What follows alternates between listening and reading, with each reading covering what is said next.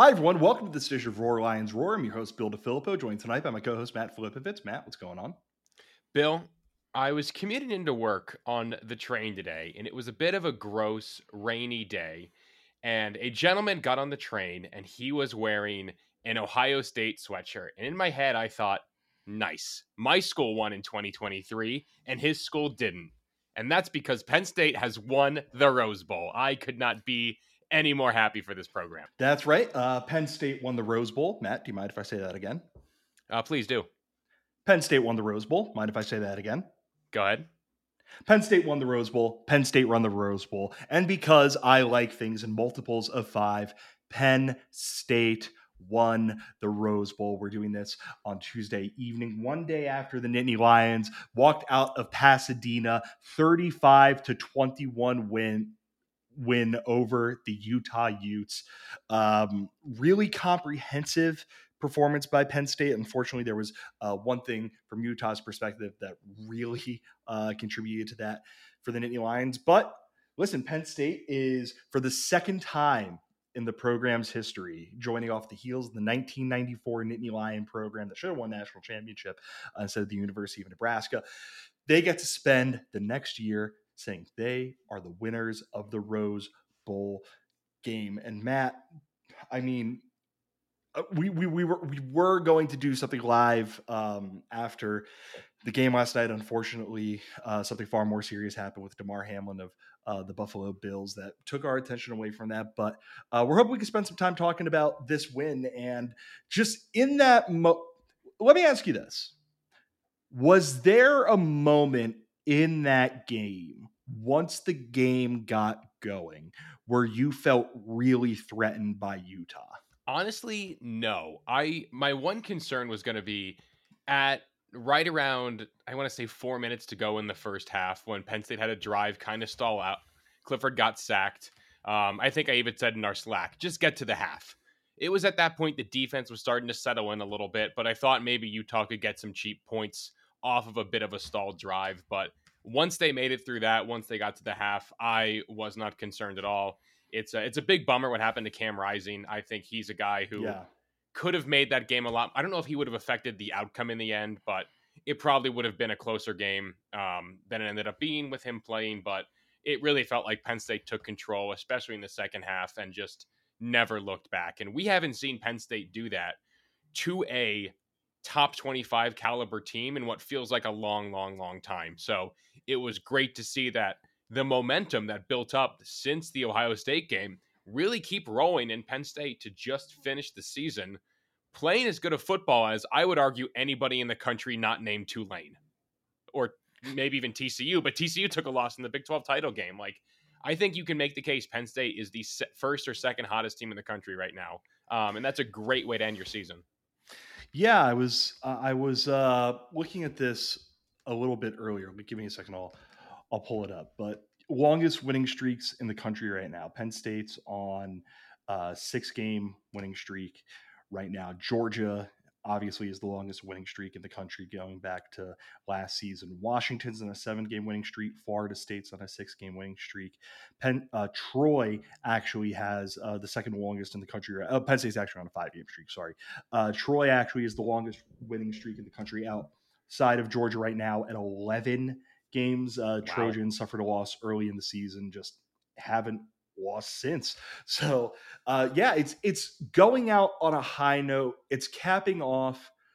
You know, one thing that I, I was thinking about yesterday, you know, driving home from the bar, driving home from uh, where I was watching that sort of thing, is like these are the kinds of seasons that like you hold a little more closely mm-hmm. to you. I mean, we I, I don't want to get into I know this is more of your thing, but I know one thing uh, that you like to do is you you know ranking James, Penn State's seasons, ranking James Franklin's years at Penn State, whatever that is. And one thing I was thinking about is Penn State under James Franklin has won three other New Year's Six games. They beat uh, they beat Washington in the Fiesta Bowl at the end of the 2017 season. They beat Memphis in the Cotton Bowl at the end of the 2019 season. And now they beat Utah in the Rose Bowl at the end of the 2022 season. Obviously, this comes with you know, Penn State makes it to the Rose Bowl because two Big Ten teams make to the playoff. Both of them lost. Uh, whatever. And the reason I bring that up is when you think about the Penn State teams – that made it to those first two bowl games. I'm taking 2016 out of this, even though that's kind of the like spiritual uh similar team to this one. The 2017 team, obviously, they went into that season thinking this team could be a national championship contender. Come up a little bit short, still end up one of the top teams in the country. The 2019 team, we didn't go into that season Matt thinking this team's going to be competing necessarily for a national championship. We knew they could be very, very good. They started the season 15th in the AP poll, you know, end up winning the Fiesta, uh, winning the Cotton Bowl, end up ninth in uh, the final rankings.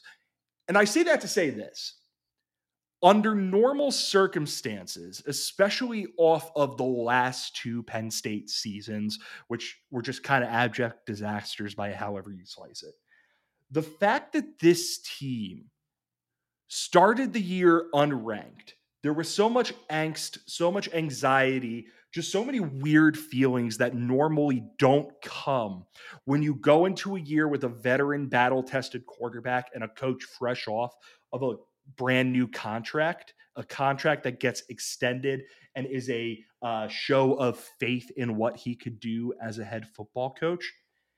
To go from that and unranked to being able to say you won the football game that you know every kid dreams of playing in the Super Bowl, every kid dreams of playing in the big NFL games, but you know you have to go through college first and the first college game you dream of playing when you dream of playing in the biggest college football games in the Rose Bowl. It's like, man, how could there have been a more storybook end to the season than this? There couldn't have been, and I, you you made the point that this is going to be a podcast we're going to do. I don't care what anybody says. We're going to do the ranking the ten win season under James Franklin because um, I think it's an interesting talking point, and I've given a lot of thought to this today, uh, both you know on my commute, just in you know in, in, in downtime. This might have been the best season under James Franklin. I thought it was 2019. I I'm maybe starting to convince myself it was this season because they only lost to playoff teams. They took care of business against lesser opponents in a way that we have never seen.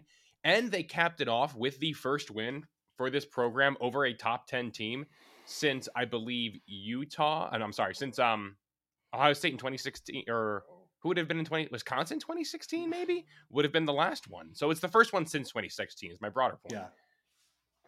And the fact that that was on the shoulders of some seniors who have been through a lot and deserve to go out with a win, and a ton of true freshmen, redshirt freshmen, and sophomores who are out there making plays in big moments. Really, like you said, Bill, it makes this a perfect storybook ending. It makes it that you get to close that chapter on a really special group of seniors. And also, it creates a lot of excitement and buzz for the sequel. And right. I think the sequel is going to be a, be a hell of a lot of fun. And if it's anything like this year, especially this last month, um, I, I don't think I'm going to be able to contain my excitement for for a full off season. Yeah, and you know, you see stuff like Sean Clifford. Uh, he's trying to throw a completion to his brother on his final, you know, one of his final plays uh, the game or whatever, and then he gets that curtain call and he comes off, and like you just see him sobbing, man. That you was see that a was guy who awesome, man. It was tough. It, it was it was like brutal. like you see a guy who's given so much of this program, he's just going off. His eyes are red. He's waving, and we're going to talk about Clifford in a bit. But you see that. You see like a guy like a PJ Mustipher and just how happy and emotional he is. You see James Franklin do what is slowly turning into one of my favorite traditions in sports. And uh, if you are listening with children, Uncle Bill is about to swear. Uh, just leveling the shit out of Ji'Ayir Brown because he got Gatorade dumped on him. And like everyone's just laughing and smiling. It's just all that stuff. And we're sitting there, we're excited about the, you know, the baton pretty literally, other than the literally, unless Sean Clifford was holding a baton, it couldn't have been a more literal passing of a baton, passing of a torch to Drew Allar when he came into the football game. That happens, but in this moment, it's to me all about the guys who helped get Penn State here, who helped Penn State get this moment, get this sort of win, get the kind of hype and excitement that comes from winning this kind of game. And, you know, Matt, again, we're going to get into what worked on the offense, defense, blah, blah, blah, in a little bit. Uh, the air did kind of get taken out of this game a bit, I would say uh, with the injury to Rising that just really fundamentally changed the way that this game was going to go. But even beyond that, Penn State's defense had a solid game, mostly kept Utah out of the end zone. Even when Rising uh, was in there, their first half drive chart, three and out, seven plays interception, long touchdown drive, a shorter touchdown drive. End of the half, they started figuring some things out. And then the second half, uh, before Rising went out, you know, they didn't really get a whole lot going against Penn State's defense. Penn State's offense, 448 yards, seven for 13 on for third downs, uh, 12.1 yards per attempt, 5.5 yards per rush. I mean, it was while acknowledging the fact that Rising going out fundamentally changed the game the way that it did.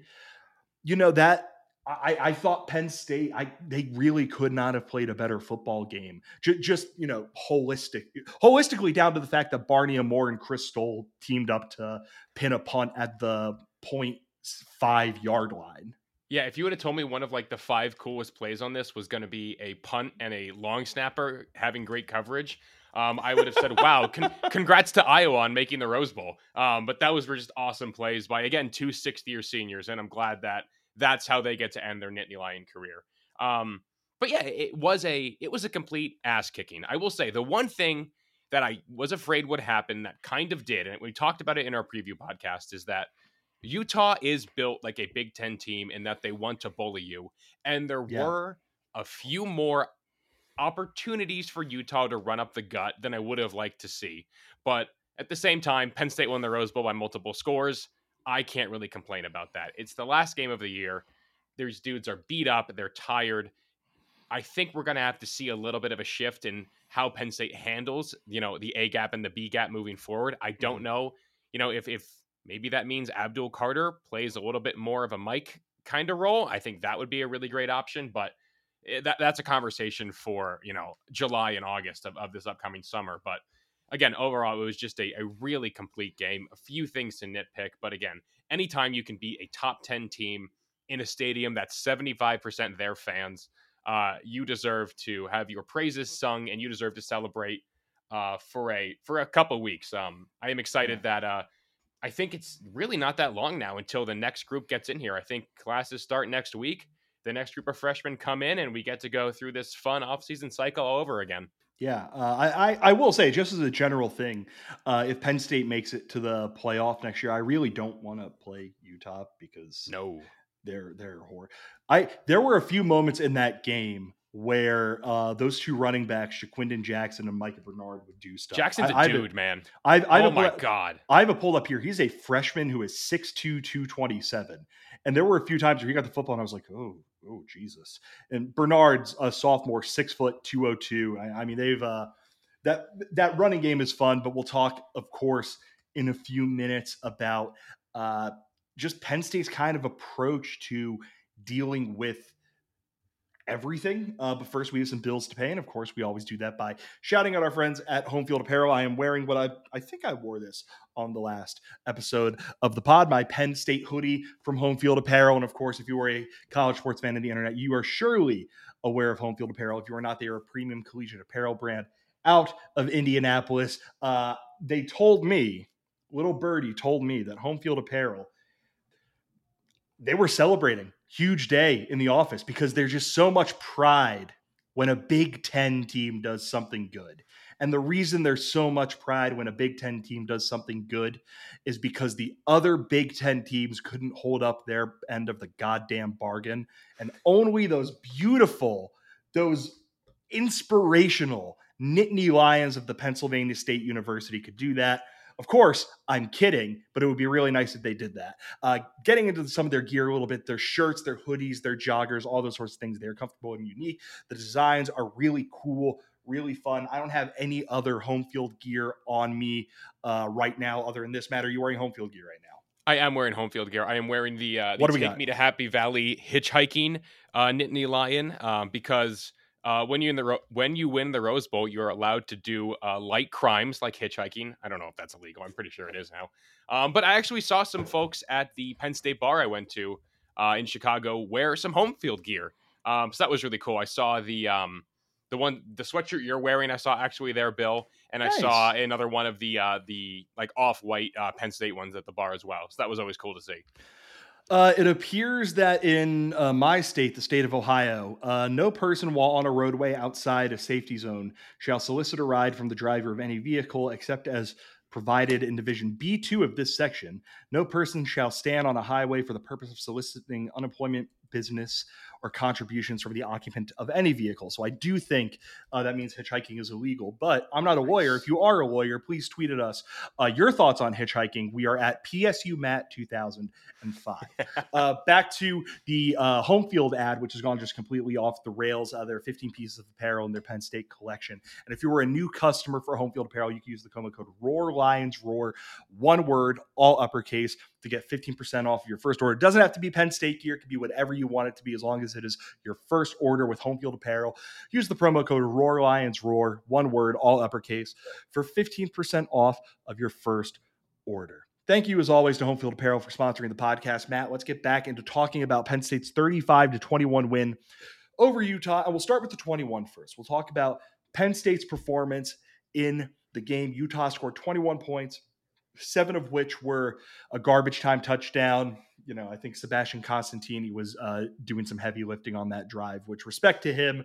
Uh, but, you know, Franklin was giving some guys a little bit of an opportunity to play. Penn State allowed 391 yards on the day, 207 passing, 184 rushing, uh, 5.2 yards per pass, 4.3 yards per rush. Couple of turnovers put into there. Penn State had two turnovers, pair of interceptions, uh, picked off both of Utah's quarterbacks on the day. Uh, what went right for Penn State's deep? Uh, and again, we're going to put the big kind of broad overarching thing over this of Cam Rising went out of the game. Utah looked much more hapless on offense after Yes. that happened. But generally, what did you think went right for Penn State's defense so that it was able to limit a very good Utah offense to 21 points, 14 of which came uh, before garbage time?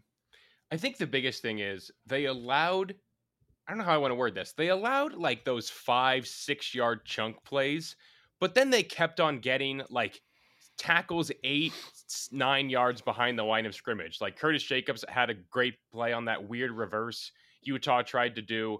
Um, Penn State really just matched a lot of intermediate plays they were allowing with some big splash plays that they were able to force. Uh, Kalen Yeah. King, um, best corner in the Big Ten.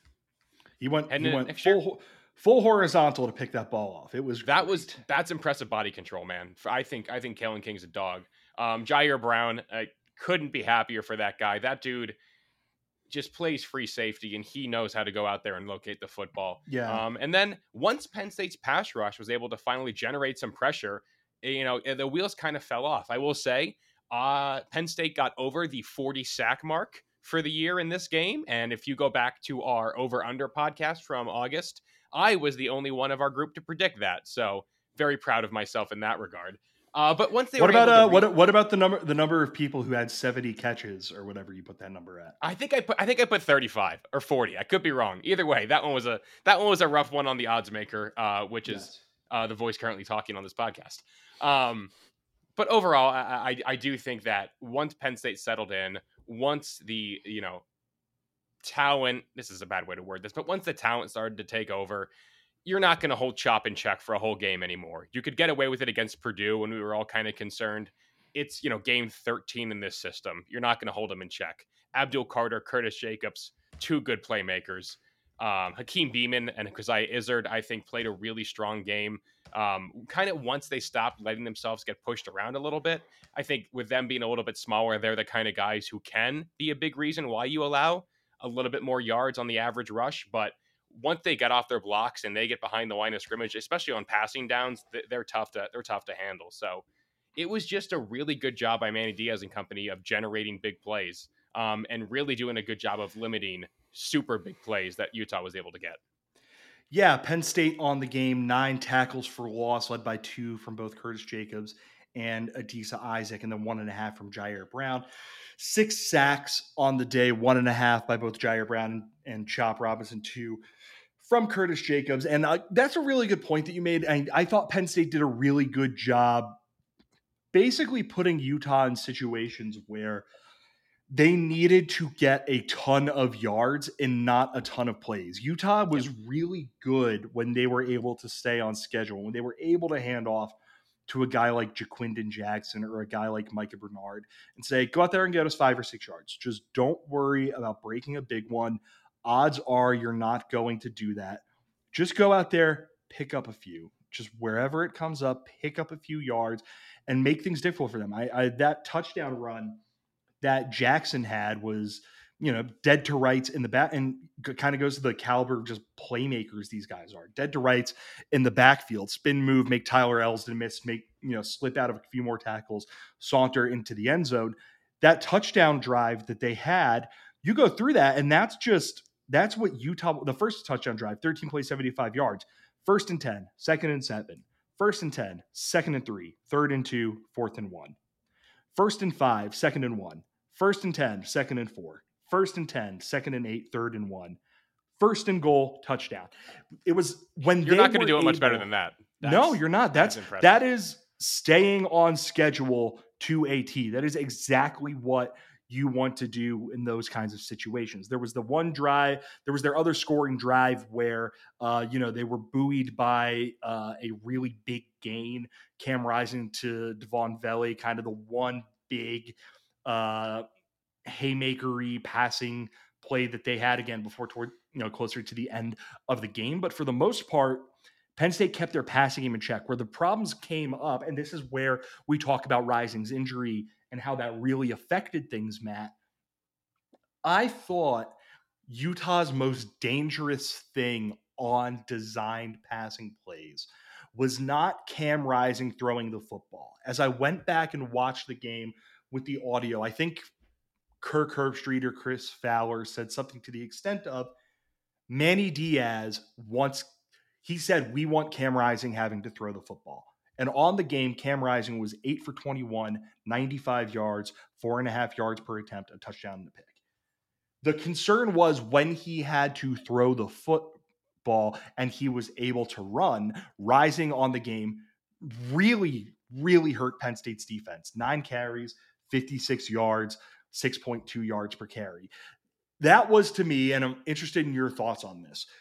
When Rising went down and when Utah had to go to Bryson Barnes's backup, that's where I thought the biggest difference is. I think Penn State's defense only sacked Rising once, and it was at the end of the uh, it was at the very end of the first uh, half once they had a guy who was a little bit more statuesque back there, who wasn't as much of a threat to break the pocket and extend a play with his legs and then throw it down the field, mm-hmm. or see a little gap open up and just run and take those seven, eight yards that pop up.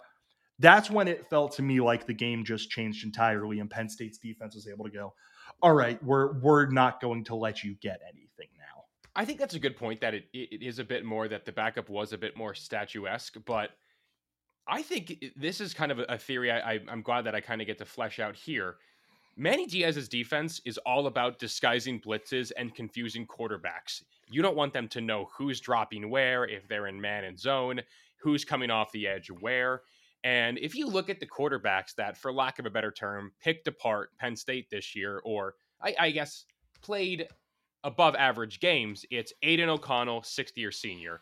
It's um, CJ Stroud, likely top three pick in the NFL draft. It's JJ McCarthy, who is a five star prospect and relied heavily on his run game. And it's Cam Rising, who didn't get to see a lot of, but it was clear was taking care of the football and understood what he was looking at. And in college football, you're not going to face very many guys like the names I just rattled off. And you're mm-hmm. going to be able to feast on guys who play like the backup did. I'm sorry, his name's escaping me right now. Um, uh, backup quarterback was Bryson Barnes. Thank you, Barnes. I wasn't sure if it was Barnes or Browns, but I think my broader point is this Diaz defense is designed to put quarterbacks in hell, have them see ghosts. Mm-hmm. And I mm-hmm. think we saw that. There's not a lot of film still on the Manny Diaz Penn State defense. And if you look statistically, his defenses usually hit their, you know, apex in about his second or third year at every stop he's been at. So I think it can get even more advanced. I think it's going to confuse a lot of quarterbacks moving forward. And, you know, I, I think uh, Kaliakmanis from Minnesota was kind of where I thought this take was starting to form a little bit because he looked pretty lost against that defense a lot of the time. And I think seeing this guy go out there and kind of look similar deer in the headlights really just shows that Manny Diaz is a really good ball coach. And I'm glad that he's on Penn State staff, hopefully, for at least one more year. Yeah. I mean, I, I, not knock on wood, we're past the part of silly season where someone's trying to hire Manny Diaz away from Penn State. But maybe if the Colts whip just, on Harbaugh.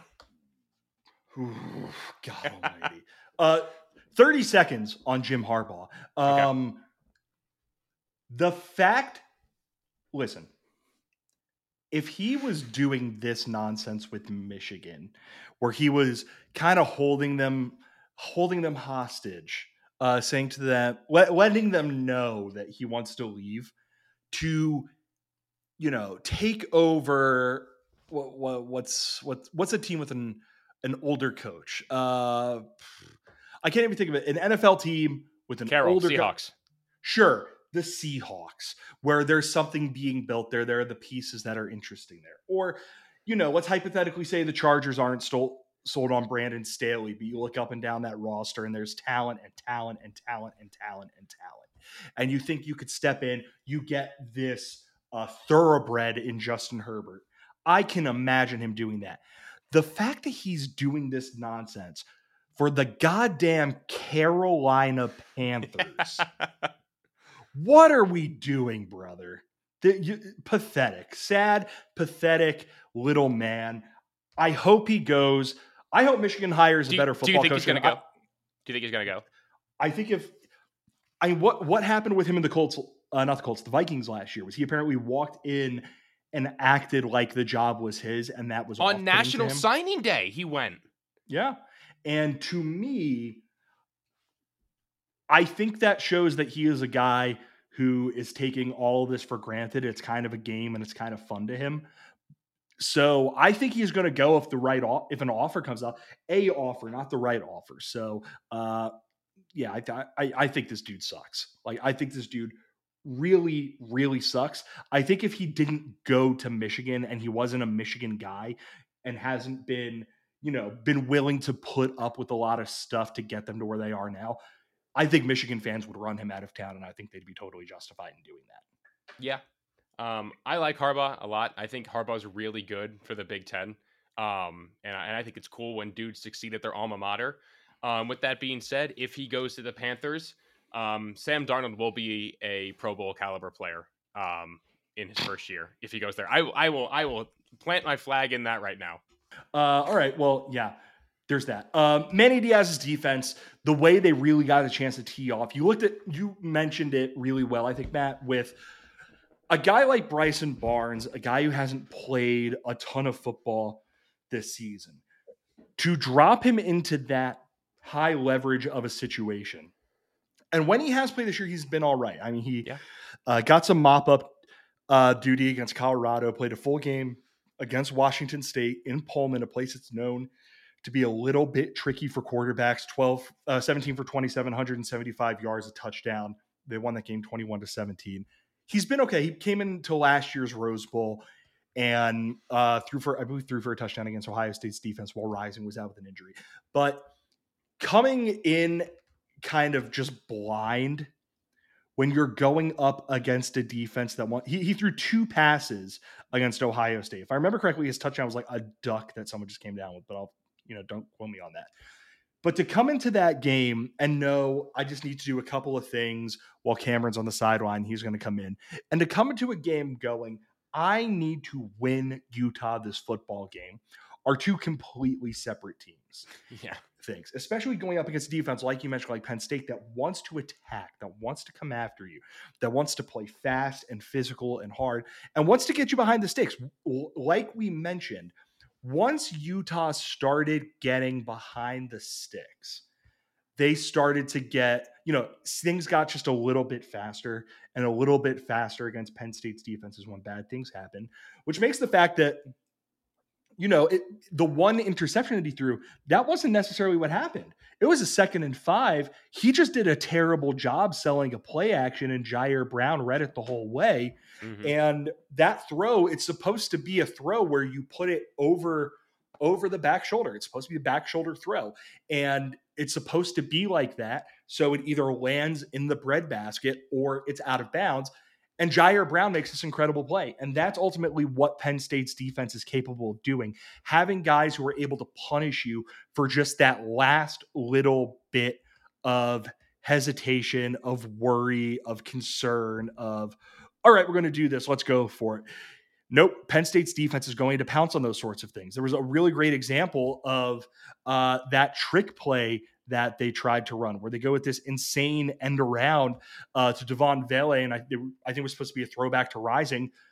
That not getting that off immediately, Curtis Jacobs was on that like white on race, gets to him, takes it down, and when you start letting Penn State's defense do that stuff, you know they ended that half. Uh, Rising had a 15 yard run. There was a completion to Vele, and then a lot of incompletions on that drive, capped off by Curtis Jacobs sacking Rising, and then the team's deciding to go into the locker room once you start letting that snowball happen with Penn State's defense, Matt, that's when things start to become untenable. And I think it's a testament to Manny Diaz. Obviously, it's a testament to uh, guys like Ji'Ayir Brown and Curtis Jacobs and Chop Robinson and PJ Mustipher and these the the ones who are punishing Utah for this stuff. That once they started smelling blood in the water, that's when it felt to me. You know, I asked you that question at the beginning of the pod about when you started to feel comfortable or if you were being felt threatened or any by Utah or anything like that. For me, once Penn State started smelling blood in the water and just attacked, attacked, attacked, more so than anything they were doing on offense, when the defense was doing that, that's when I felt like this football game was over. Yeah, this is a uh, it's a team that wants to go for the kill shot, and Utah kept giving them opportunities to kill drives, uh, and they didn't miss. And again, that's a culture thing. That's a Manny Diaz mm-hmm. staple. Mm-hmm. Um, and I think you know, I think John Scott Jr., uh, Anthony Poindexter, Terry Smith. I think those guys have done a really great job getting their guys ready to play in that kind of system because we talked about it for all offseason. Brent Pry's philosophy was bend, don't break. And I'm not saying, you know, it's, you know, night and day, but there is a different way to play a lot of situations uh, when you have that philosophy change. And that entire defensive staff had them ready to go. And that's, that's just a big credit to those guys. Yeah. And it was, uh, it was a really good way to send this defense out. Like we mentioned, yep. Matt, uh, in the lead up to this podcast, this was the best test they were going to get in terms of just pure physicality of an opponent that wanted to try and push around. Like I picked Utah because I thought they were going to do that. The mm-hmm. best example of Penn State having to go up against that since Michigan and Ohio State. And again, with the caveat that Rising was out, they looked a lot better when Rising was in, blah, blah, blah, blah, blah. I thought they handled that spectacularly. They punished mistakes. They won in the tr- they won up front. Uh, not every time. Hell, you could I think you can make the case at you know 4.3 yards per carry. Their two main running backs going for 6.2 and 6.4 yards Not per great. carry. Then adding in rising 6.2. There, there were plenty of times, plenty of times where Utah wanted the trenches more than Penn State. I thought Penn State won enough. I thought Penn State's front seven did enough to win that football game or to keep keep them uh keep Utah from scoring in that football game until they could start teeing off a little bit more. I didn't think Penn State was like overly physical, uh, at least there. We'll talk about the trenches on the other side of the football where I thought they were the more physical football team. Yes. But I thought they did enough. I mean, what did you think about kind of that battle in the trenches uh, with Penn State's defensive front going up against Utah's offensive line? Yeah, like I said to start, I didn't think they won the A gap and the B gap, and that's a problem. I, am not going to. Sh- again, I, I know I just said that. You know, we're going to sing their praises, and this is a problem that they have a long time to figure out. It's a problem that they allowed over six yards a carry to. You say Rising was there as well, so that's three guys with over six yards per carry. That's not well, good. Uh, six six point two, six point two, and five point four. Okay, all right. Well, essentially, three guys over five yards of carry is still pretty bad for a Big Ten team who has to play Ohio State and Michigan next year. And that's that's the measuring stick next year now. That bar has been elevated. The goalpost has been moved. Um, plan your schedules accordingly. Um, but I thought overall the edge rushers did a pretty good job. I thought Adisa Isaac looked the most comfortable he's looked in a bit. Um, Nick Tarburton, uh, I, we love it when an Eastern PA King gets to yeah. go out there and have a good game. Um, Jacobs, Carter, Kobe King almost had a pick. I thought that was a pretty good play towards the end of the game, but would have been a really cool moment. Would have been a really cool with both Kalen and Kobe getting a pick in the Rose Bowl, especially because if Kobe awesome. picked Kobe picked it off, there was nobody standing between him and the end zone, so he would no. get to have he would get to have I had a college pick six before you over his brother for the rest of his life. that is true. Um, but uh, again, I, I I'm a little bit concerned about what Penn State has, especially at defensive tackle. I think that they can figure it out. Um, but I am curious to see if one of Izzard or Beamon takes the offseason, uh, heeds the advice James Franklin ranted about back on October 15th, and if they bulk up a little bit, because that's my only concern heading into next season is that defensive tackle room um, and how they will handle physical teams. Um, but you know, again, overall, they gave a lot and they took even more. So it, we'll we'll take the wins where we can get them. Agree. Let's move to the other side uh, of the football, where we're going to talk about Penn State's offense, what went right for them, and there's a moment. Uh, we're going to talk about the passing attack in a second because I, we need to dedicate a lot of time to Sean Clifford and what he was able to accomplish. But yes, uh, after the game, Frank Leonard, uh, offensive analyst, uh, well traveled guy, someone who I believe was with Mike, uh, not Mike, uh, Phil Trautwein at Boston College. There's a video going around. I, I apologize to whoever took it because I, I forgot to uh, give a hat tip. I'll pull that up in a second. Where he was in a very prideful way, very prideful way, screaming. Everyone was saying they were going to be the tougher team. We were the tougher team. And then Terry Smith goes up to him and says, We're Big Ten tough. And Frank Leonard just screams Big Ten tough. And, you know, there's a lot of ways where that macho nonsense associated with the game of football sucks, really sucks. Uh, but when we're talking just through the context of how Penn State's offensive line held up against a front seven that's really tough, really physical, really well coached, is not going to give you a ton, which is a little bit different from another group on Utah's defense, which uh, seemed very willing to give Penn State whatever it wanted. I thought Penn State's offensive line, with the exception of the three times Sean Clifford was sacked, and you know there were a few tackles for loss uh, piled in there as well.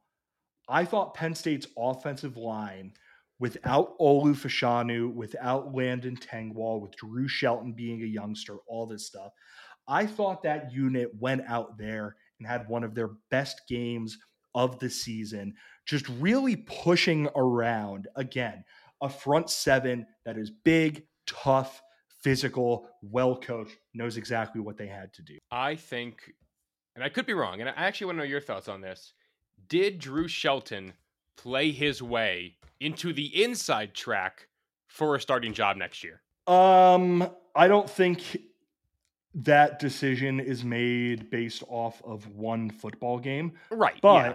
What I will say is if the season starts next year and the tackles are Olu Fashanu instead of Drew Shelton and Drew Shelton instead of Olu Fashanu and Caedan Wallace, I'm going to feel really good because I, you know, I think that guy's uh, for how young he is, he is a really good football player. That this was his breakout game. I thought Drew Shelton played the best game of anybody on that Penn State offensive line, of anybody um, on that Penn State offense. I would go as far as to say, I mean, you know, maybe not. You got to give Cliff his flowers, but he, especially his run blocking, opened so many holes, and I think was directly responsible for Singleton breaking out on the national stage. He was great. I thought Nourzad looked really good. I'm pumped to see him at center.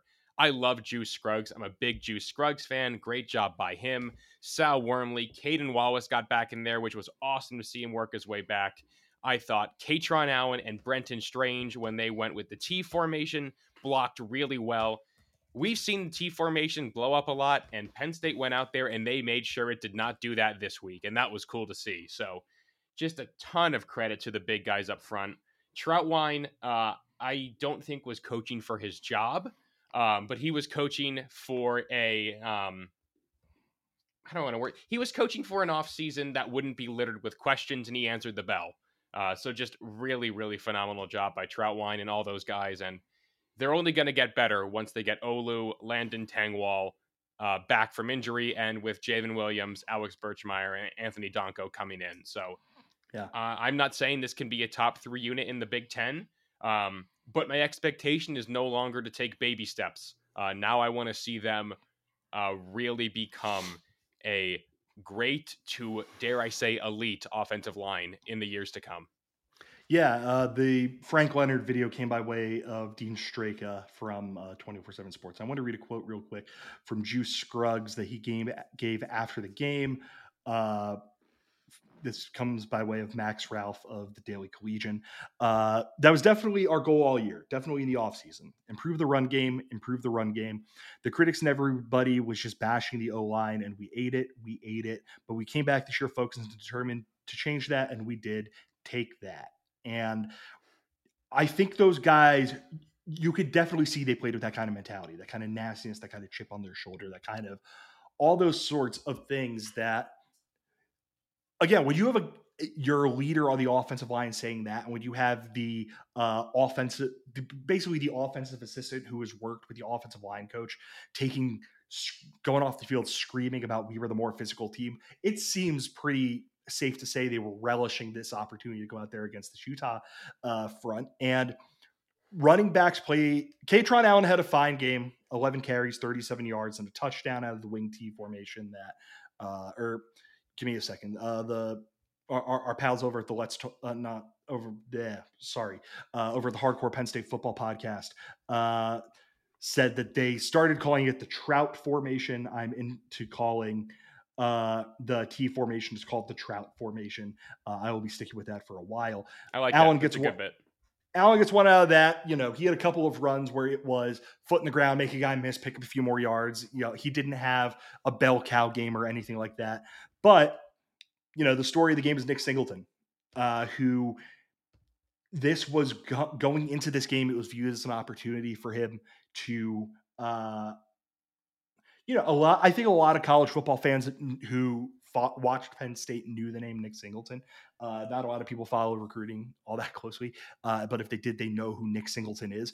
And to see him go out there and become the third Penn State running back to have some insanely longer. I think his 87 yard run uh, was the long up there for the longest in Rose Bowl history. Seven carries, 120 yards, two touchdowns. I, I don't want to spend too much time talking about the hype train for anything, uh, Matt, because I think that's a bit of a disservice to this team. But for Singleton, the hype train is going to start going off the rail sooner rather than later. Yeah, and I want to make sure we, we I'm glad that we shouted out Allen first because that's his job. He's going to have games where mm-hmm. he is the bell cow. He is the one who's going to get 15 carries, and it's going to be his time to shine. And he did get his time to shine. I mean, the kid scored 10 touchdowns as a true freshman, and he wasn't even Penn State's leading rusher. Like, Allen, I think, did exactly what he needed to do in this game. And Singleton, his big thing has been he will rip the big play.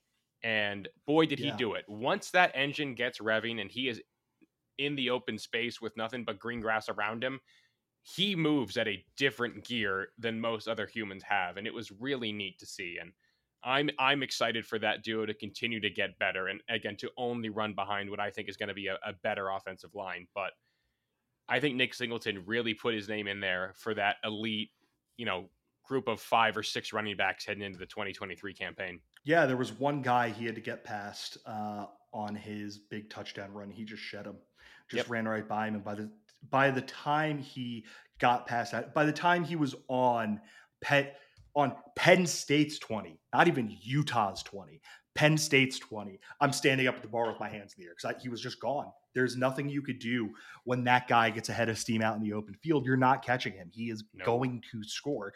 And Utah just kind of made that mistake. And Speaking of mistakes that were being made by the back end of Utah's defense, I Penn State's passing attack. We're going to talk about we'll talk about Clifford specifically. I just want to talk about the pass catchers and Matt. One thing we were talking about in the lead up to this pod was attacking them down the field. Mm-hmm. About how USC, Ohio State in recent in their recent uh, big games had a little bit of success attacking Utah down the field. We're going to take Keandre Lambert Smith out of it just for a half second because I just want to read everybody else and he's the big outlier here. But Theo Johnson's one catch was for 28 yards. Trey Wallace had two catches for 27 yards and 20 yards. Mitchell Tinsley, couple short ones in there, but he also one for 16 yards. Tyler Warren had one in there for 15 yards. I believe Penn State defines big plays in its passing game as receptions of 15 or more yards they had a ton of those in those guys. And then, of course, uh, Keandre Lambert Smith. Uh, the, the, the phrase is if he's le- even he's leaving he was even with uh, the defensive back before he even threw his hand up in the air and said sean throw me this football uh, it, a, a, huge play for him the kind of confidence inspiring thing that i think we wanted hoped he could potentially get uh, his 88 yard touchdown is now the longest reception touchdown in Rose Bowl history by 12 yards over a 76 yard touchdown catch Curt Stephenson had against Washington for the University of Michigan in 1978. Uh, it was, this was exactly exactly what I thought Penn State's group of pass catchers needed to do in this game, Matt they were just able to get down the field. Utah was giving them acres of space to catch the football. And really, outside of that one drop by Trey Wallace in the third or fourth quarter, where, you know, Clifford puts it right here and it, he, you know, just bounced off his hands. Like that, that's about as spotless of a performance you can have from a receiving core that had some, you know, they were maligned a little bit coming into the season outside of Parker Washington and Mitchell Tinsley. Yeah, I I did not think Penn State had a receiver on the roster with that kind of game Keandre Lambert Smith had uh, in them. I did not think KLS could do that. I think um, I didn't think he would do that. I thought he could do it. I thought it would take an off season of confidence building uh, to get him there, and he shut me up. So major credit to Keandre Lambert Smith. My concerns about the wide receiver room in 2023 are a lot um, more at ease now. I guess is the best way to put that. But just major credit to him. And I want to give another shout out to, to Trey Wallace. He had that bad drop, but there's a slant that he runs. I think it's at like mm-hmm. the Penn State like 23, and Clifford throws the ball behind him, and Trey Wallace makes a phenomenal play on the ball, brings it in, and fights for a little bit of like an extra yard or two of, through contact. And I think he's a guy who can really benefit from a big offseason. I really yeah. liked what those two gave them. And you know, you're the one who called the Mitchell Tinsley breakout game, uh, or you said he was the guy you're watching the closest, and he delivered. I really like what Mitchell Tinsley gave this offense in the year 2022, and I wish we would have had more of him because I think Agreed. he's the kind of guy who is going to play seven years in the National Football League and be a very, very solid option for a very lucky quarterback. So. Taylor Stubblefield, you know, take a bow. You got your guys ready after your number one guy was out for a long time, and I I'm very excited to see what Keandre Lambert Smith and, and Trey Wallace and the rest of those guys can can bring to the table going forward. Yeah, T- Tinsley's reliable, isn't he? I mean, yep. he's kind kind of what you didn't have get a reception from Brenton Strange in this game. Johnson attacked more down the field. Warren's one catch came down the field. Just having a guy like Tinsley, uh, Kaytron Allen had three catches uh, in this mm-hmm. game, which was surprising to me. It felt like he had more. But just having that guy like Tinsley on the perimeter who you could just get the football to, he's going to catch it. He's going to get whatever yards are needed.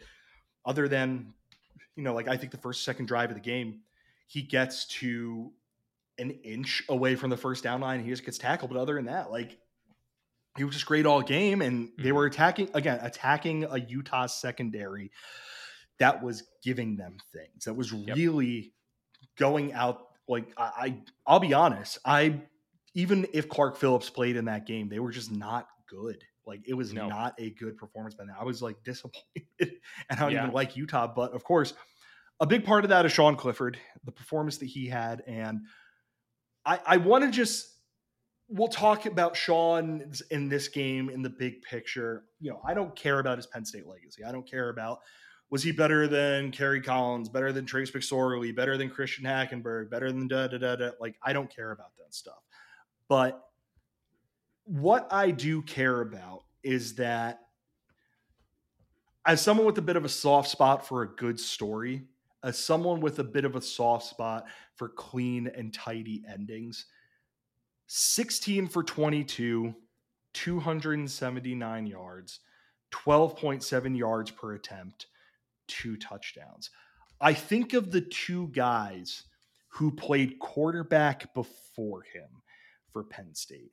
Christian Hackenberg and how his career ends with an injury against Georgia in the Tax Slayer Bowl. And that's just it for him. He never takes another snap for Penn State. Game over. Never Trace snap in the pros either. And never took another snap in, in the pros. Trace McSorley gets hurt in that game against Kentucky, that Citrus Bowl against Kentucky. And he just didn't get a chance to send himself off with a really good performance. He ends up getting injured. I, I don't even care about the rest of the team, how that team looked, whatever. The opportunity to kind of have that storybook ending got taken away from Trace McSorley through injury, through whatever else. Sean Clifford had the opportunity to go out in style in front of him. And he didn't just do that. He did that by having as good of a game as we have ever seen out of him in the blue and white. And if you're romantic about college football, even if you're just getting past you know the ups and the downs that this guy has had you know getting pulled for will levis the calls for drew Allar to play over him how the last year two years have went all these sorts of things man how can you not get goosebumps over that It was really cool uh, to like scroll through Twitter and to see all of these accounts who, for a long time, you know, were like, "Oh, haha, Sean Clifford, like, you know, he's been around forever, and you know, he he is what he is."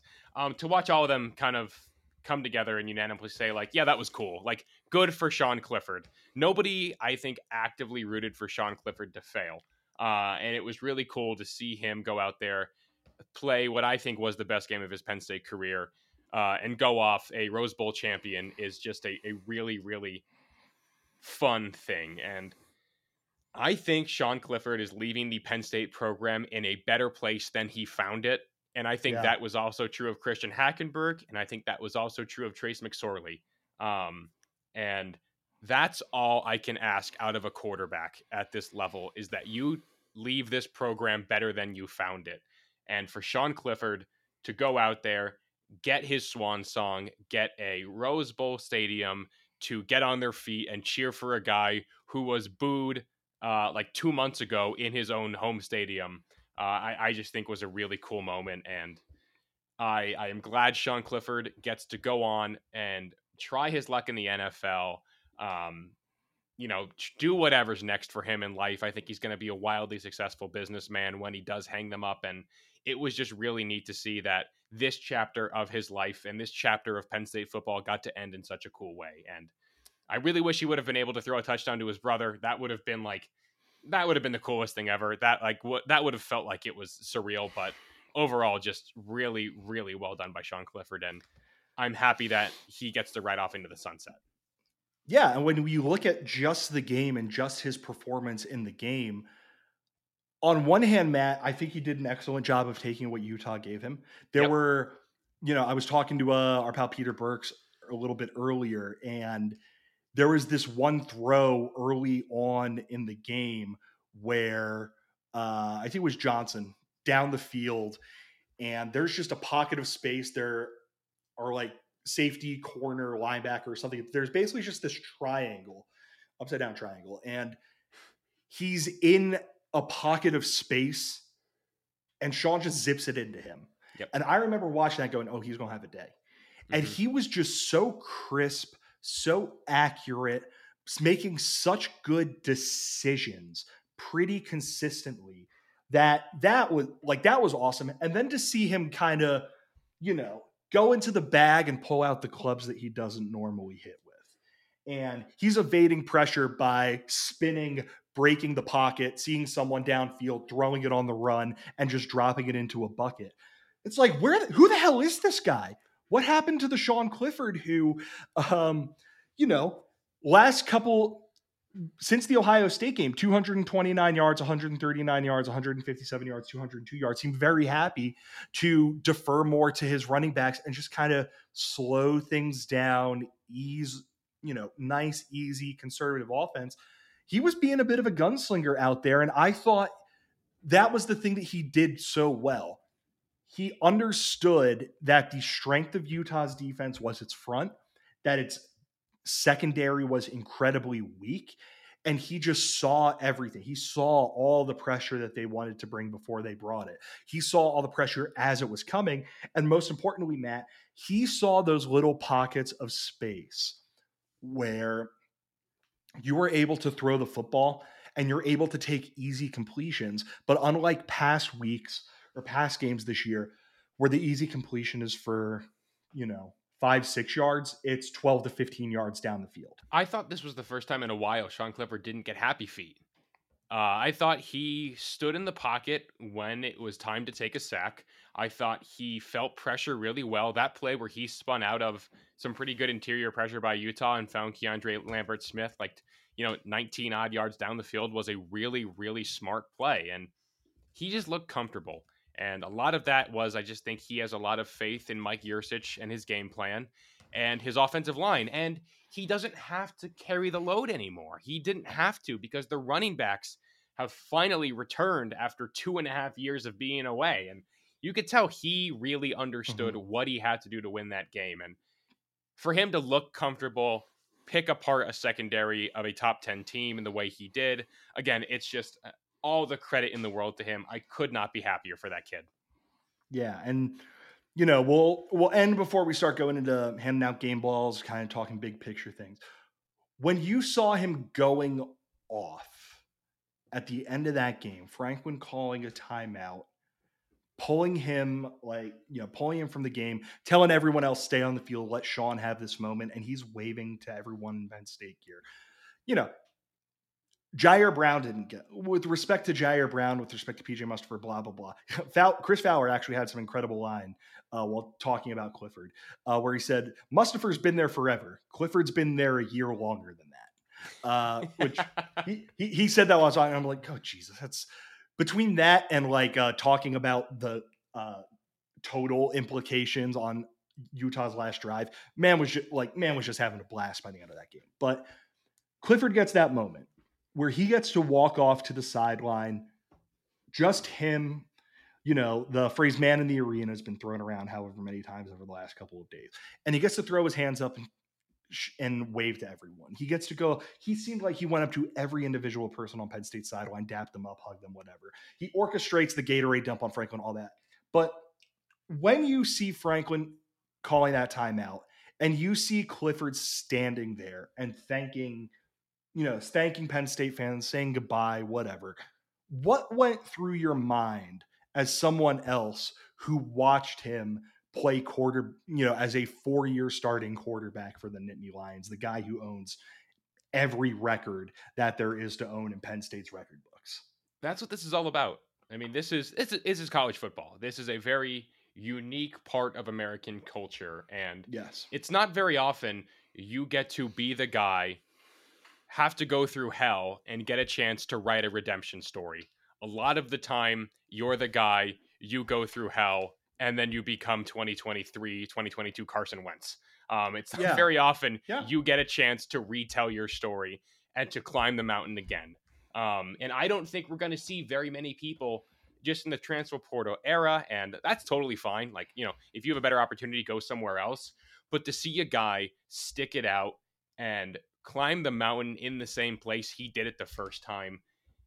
And to go through what he went through to have people boo him to have people say even me myself and i'll, I'll stand by that take. I, I i said he should have been benched. I said it was time to pass the sticks and i'm not a coach so who cares what i say at the end of the day? And we got this moment. It was a cool moment and i am very glad that sean clifford got to soak it in. Yeah. um and again he gets to ride off into the sunset as the benchmark for Penn State football quarterbacks. Maybe not in terms of talent, but in the way they handled themselves, the way they led the program. Um, yeah, he, he's a guy I was very glad led my alma mater for the better part of a Right. what feels like the better part of a decade. Right. I mean, a thing that I have been thinking about is that, you know, I mentioned this a little bit earlier on the podcast. Every kid's dream is to play in the NFL and win the Super Bowl. But every kid knows that that requires going through college and requires doing everything you can in college to get to the NFL. Mhm. And from the time you are, you know, this tall as a football fan, you know that the Rose Bowl is it's the most important thing. There is no thing in the sport like the Rose Bowl. And when you're playing in your backyard, when you're playing your college football video games that used to exist but don't anymore for another few years, you're playing imagining that you're playing in the Rose Bowl. And those days when you're a kid, when you were a teenager, those days of, you know, passing up, going home and playing video games with your friends because you want to spend a little bit more time because uh, this coach at this camp said, you know, you have a couple of D2 offers, but if you keep sticking to it, I think you could be a D1 quarterback. Those days of being in college and having to wake up at 5 a.m. to go lift and having to go through film and having to do this and that, all these sorts of things, all of them are done with one thing in mind. And that is to be able to say, I played in the biggest stages in the sport. And Sean Clifford didn't get to play in the playoff. It's unfortunate. Penn State was never really uh, that close to being a playoff team while he was here, other than last year before he ends up getting hurt. But he got to play in the Rose Bowl. He got to play one of his best games in the Rose Bowl. And he played so well in the Rose Bowl that he gets that moment of being able to get appreciated and hand off the program to the guy who I brought you to I brought us to here. It's your turn. Bring us to here. And Mhm. that's just such a powerful moment. That's just like I don't want to be some one of these people who sits here. I, I certainly know you weren't doing this. I don't want to be one of these people who sits here complains about the transfer portal, complains about this, complains about blah blah blah. But it's just so rare to see guys who go through that many ups and downs get this kind of an opportunity. And it was so cool to see that. You know, one thing that we talked about, uh, I don't think we talked about it on the pod, we talked about it in, you know, in Slack and whatnot, Matt, was, you know, if you're benching Clifford, who knows what that does for the locker room? Who knows what guys think of the locker room? And I think you saw when every guy is going up to Clifford and hugging him, and guys are getting emotional because of how much they love that dude. You kind of got a glimpse into why that was something that might have weighed on the staff if anyone anyone even tried to have that conversation.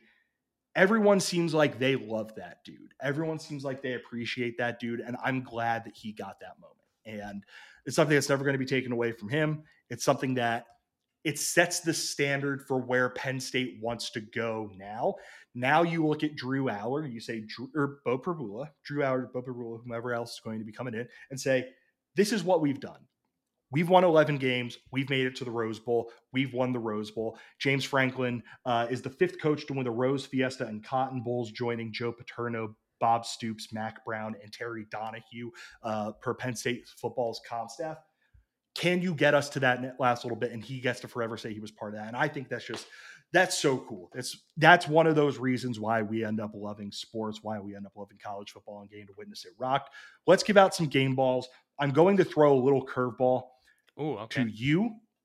Because the rose bowl handed out game balls i am not letting you hand them out to sean clifford or Ji'Ayir Brown Okay. Fair. Very so fair. one guy on offense one guy on defense who are you going to give them to I'm going to give a special team one too because I want to make sure I call Sure. him out one more time. Um, offensively, I am going to give it to Nick Singleton. It's it's back. Penn State's running backs, they're back, and it's a big part because of number ten. Uh, over on defense, I'm going to give this one to Adisa Isaac. He was I saw he was a game captain ahead of the game. That was cool to see, and I thought he looked really comfortable in that game overall. Mhm. I, I really think assuming he does choose to come back next year for his fifth season of college football, I think he's a guy who can be an absolute force for Penn State's defensive ends. And, you know, with Chop Robinson, Dani Dennis Sutton, um, you know, I think it's kind of like the headliners there just by nature of how young they are, how exciting they are. I think Isaac can be the best of that bunch. Um, and special teams, Dom DeLuca.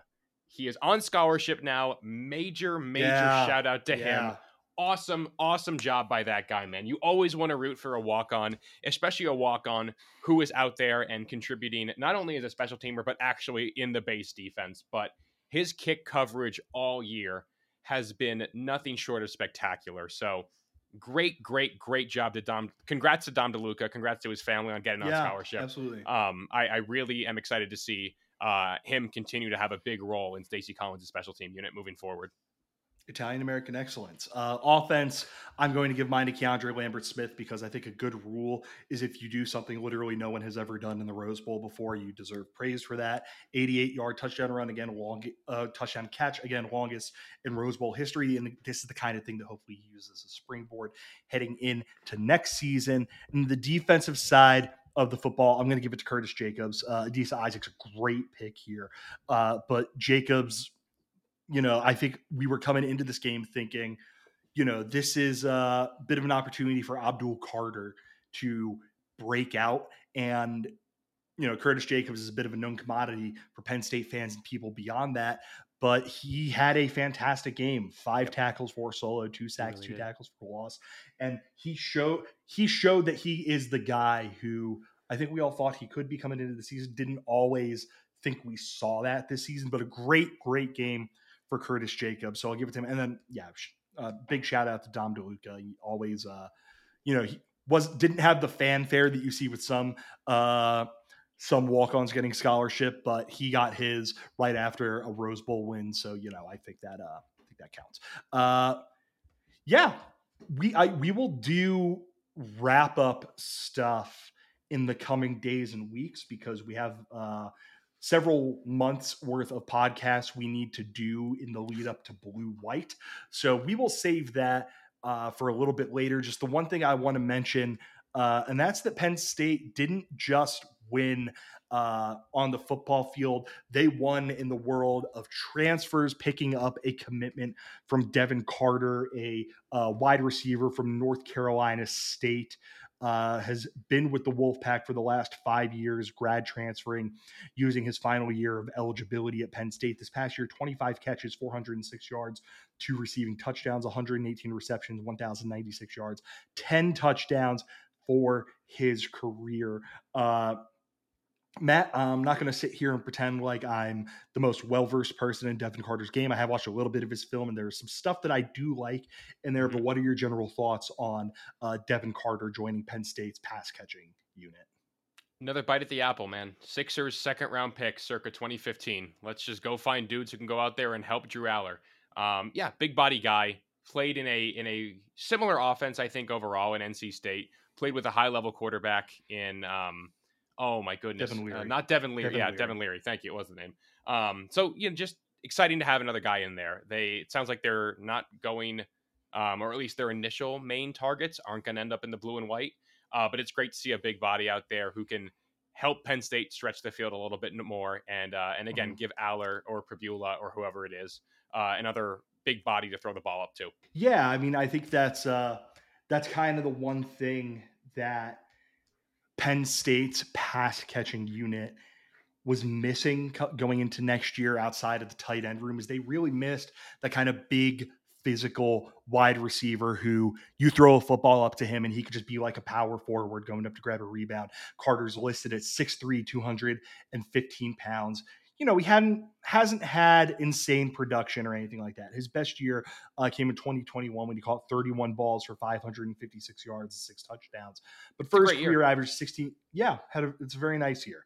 Uh, 16.2 yards per reception for his career. Uh, a, a guy again, a guy whose profile Penn State just they didn't really have that this year. Uh, Mitchell Tinsley was a strong dude, but he wasn't exactly, uh, you know, this kind of like huge framed monster guy. Parker Washington, obviously an excellent contested catch guy, catch guy, but didn't really have that. So I, am excited. I, I think that having a guy like him makes the rest of the wide receiver room fall into place a little bit. Uh, it makes the fact that you know Liam Clifford Omari Evans, Anthony Ivey, Tyler Johnson, Keandre Lambert Smith, uh, Kaden Saunders, Trey Wallace. They don't aren't really similar physical profiles. The one similarity is Malick Meiga, and you know, just hasn't really clicked for him yet. So I'm excited to see what Penn State can get out of him. I hope we get the chance to learn a little bit more about Devin Carter as the weeks go on. But yeah, I mean, I don't I don't think I have much of anything else to uh much of anything else to say on today's issue of the pod. Uh, Matt, you got any final final notes before we uh, before we call it on this one?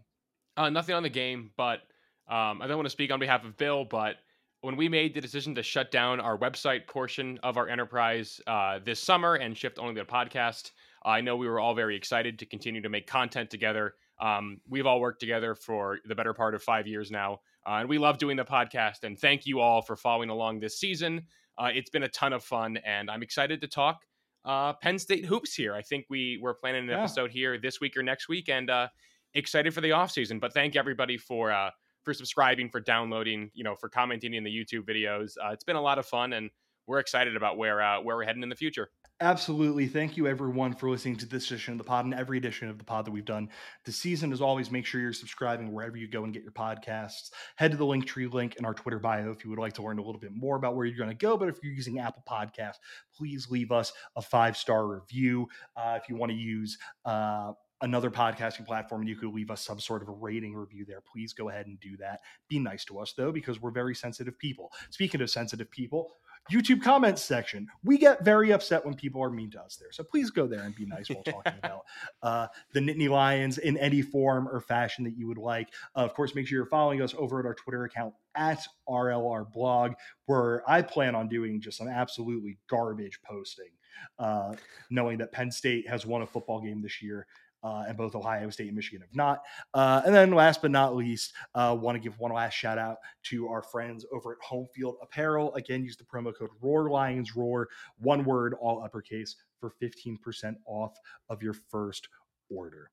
One last time, thank you everyone for listening to this edition of Roar Lions Roar. For Matt Filipovitz, I'm Bill DiFilippo. Take care, everyone. Rose Bowl.